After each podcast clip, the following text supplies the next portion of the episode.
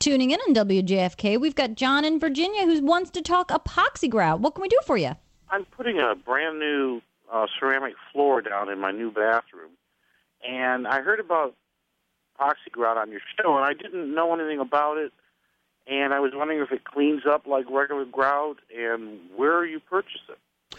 Actually, it cleans up better than sand grout because it's a lot harder. It's a lot harder surface, and it doesn't absorb stains as well. So it's probably a good choice. Okay. Um, when when you're applying it, though, does it clean up well? Also. Uh, it's a little harder to apply for for sure than sand grout. Um, but you know, once it dries and you get it in there for a floor, I think it's a great choice. Okay. Well, um, I'm going to try it, I guess. Thank you. Yeah, give it a shot, John. Thanks so much for calling us at eight eight eight Money Pit.